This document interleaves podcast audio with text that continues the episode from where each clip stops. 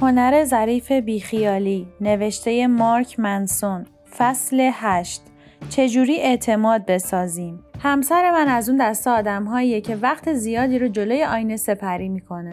عاشق اینه که خوشتیپ و خوشگل باشه. من هم طبیعتا عاشق اینم که اون خوشتیپ و خوشگل باشه. شبها قبل از اینکه بزنیم بیرون بعد از یک ساعت آرایش شینیون انتخاب لباس یا هر کاری که خانم ها پشت میز توالت انجام میدن از اتاق میاد بیرون و از من می‌پرسه که خوب شدم؟ معمولا خیلی جذاب میشه ولی گهگاهی هم خوب نمیشه. شاید می‌خواسته مدل جدیدی به موهاش بده یا تصمیم گرفته چکمه‌هایی بپوشه که یک fashion designer جلف میلانی فکر کرده. خیلی آوانگارده. حالا دلیلش هرچی که بوده جواب نداده. وقتی این رو بهش میگم معمولا خیلی میره رو مخش. همزمان که داره برمیگرده سمت میز توالت یا کمد لباسهاش تا هر کاری که کرده از اول انجام بده و سی دقیقه دیگه ما رو معطل کنه چند تا فوش آبدار هم به زبون میاره که چند تایش رو هم به سمت من روونه می‌کنه. روال معمول اینطوریه که مردها در چنین شرایطی دروغ میگن تا همسر و دوست دخترشون رو خوشحال کنن. ولی من این کارو نمی‌کنم. چرا؟ چون صداقت در رابطم از اینکه همیشه حال خوب داشته باشیم برام مهمتره. آخرین آدمی که من باید خودم را پیشش سانسور کنم زنیه که دوستش دارم و باهاش زندگی می‌کنم. خوشبختانه من با زنی ازدواج کردم که کنار میاد و پایه شنیدن افکار بدون سانسور منه. البته ایشون هم وقتی من پرت و پلا میگم صداش در میاد که به نظر من از ویژگی های مهم و دوست داشتنی همسرمه. قطعا منیت من بعضی وقتها درد می‌گیره و هوشی بازی در میارم و اعتراض می‌کنم و زیر بار نمیرم. ولی چند ساعت بعد با پاچه خاری برمیگردم پیششو. اعتراف می‌کنم که حق با اون بوده و الحق که حرفای این زن از من آدم بهتری ساخته.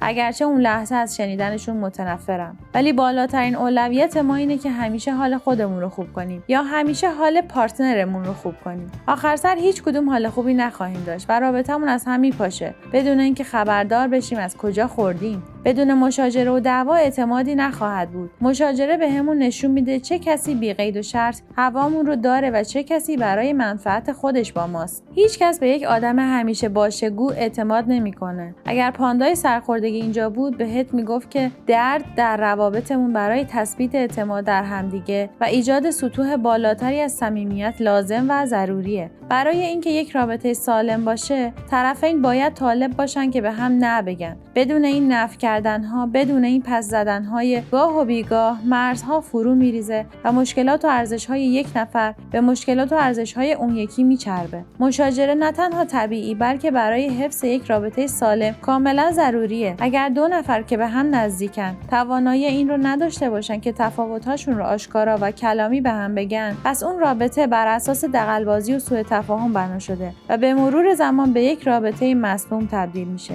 اعتماد مهمترین عنصر سازنده هر رابطه ایه دلیلش هم خیلی ساده است چون بدون اعتماد اون رابطه هیچ معنایی نداره. یک آدم می‌تونه بهت بگه دوستت داره می‌خواد باهات باشه. به خاطرت بیخیال هر چیزی بشه. ولی اگه بهش اعتماد نداشته باشی این گزاره ها به هیچ دردت نمی‌خوره. تا وقتی که به بی قید و شرط بودن عشقی که به سمتت روان نمیشه اعتماد نکنی نمی‌تونی با پوست و استخون حس کنی بهت عشق داده شده. چیزی که در مورد خیانت خیلی مخربه همینه. قضیه سکس نیست. قضیه اعتمادی که در نتیجه اون سکس خدشدار شده بود. بدون اعتماد چرخهای رابطه نمیچرخه. پس یا باید اعتماد رو از نو بسازی یا اینکه از هم خداحافظی کنید ایمیل های زیادی می‌گیرم از طرف کسانی که در رابطه بهشون خیانت شده. ولی می‌خوام با پارتنرشون بمونن و با سرگردونی خاصی به این فکر می‌کنن که چجوری می‌تونن دوباره بهش اعتماد کنن. اونها میگن که بدون اعتماد رابطهشون شده مثل یک بار اضافی. مثل تهدیدی که همیشه باید حواست بهش باشه و بهش شک کنی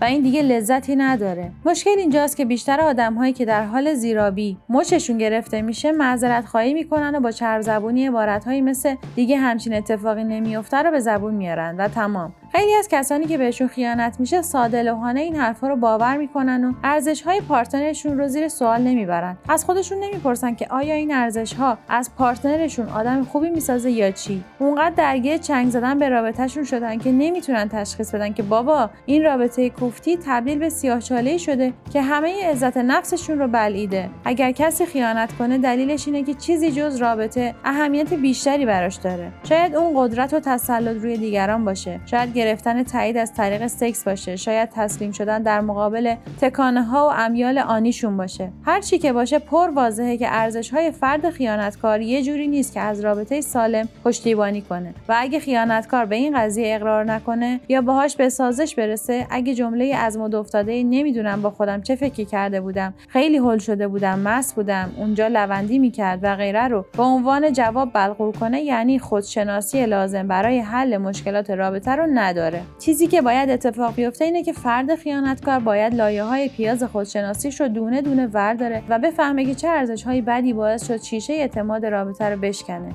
و اینکه آیا هنوز ارزشی برای اون رابطه قائل هست یا نه. اونها باید توانایی این رو داشته باشن که بگن می‌دونی چیه؟ من خودخواهم. بیشتر از رابطه به خودم اهمیت میدم. اگه بخوام صادق باشم هیچ احترامی برای رابطه قائل نیستم. اگر فرد خیانتکار نتونه ارزش های بدش رو ابراز کنه و نتونه ثابت کنه که اونها رو با ارزش های بهتری جایگزین کرده دلیلی وجود نداره که به این آدم اعتماد کرد. و اگه نشه بهشون اعتماد کرد اون رابطه قرار نیست بهتر بشه یا تغییری بکنه. راهکار دیگه برای بازسازی اعتماد شکسته شده که کاربردی تر هم هست اینه که کارهای فرد خیانتکار رو ثبت و ضبط کنی. اگر کسی اعتماد شما رو از دست بده کلمه های قشنگی به زبون میاره ولی بعدش باید شاهد فهرستی از رفتارهای اصلاح شده و بهتر شده باشی. اون موقع می‌تونی دوباره اعتماد کنی به اینکه ارزش های فرد خیانتکار با رابطه همسو شده و اون آدم عوض میشه. متاسفانه ایجاد یک سابقه خوب برای اعتماد سازی زمان زیادی می‌بره. قطعا بیشتر از زمانی که صرف شکستن اعتماد شده و در طی اون دوره اعتماد سازی احتمالا چیزهای زیادی به هم میریزه. پس دو طرف رابطه باید از چالش سختی که انتخاب کردن آگاه باشن. من از مثال خیانت در رابطه عاشقانه استفاده کردم ولی میشه این فرایند رو به هر نوع نشت اعتماد در هر نوع رابطه تعمیم داد. وقتی اعتماد شکسته میشه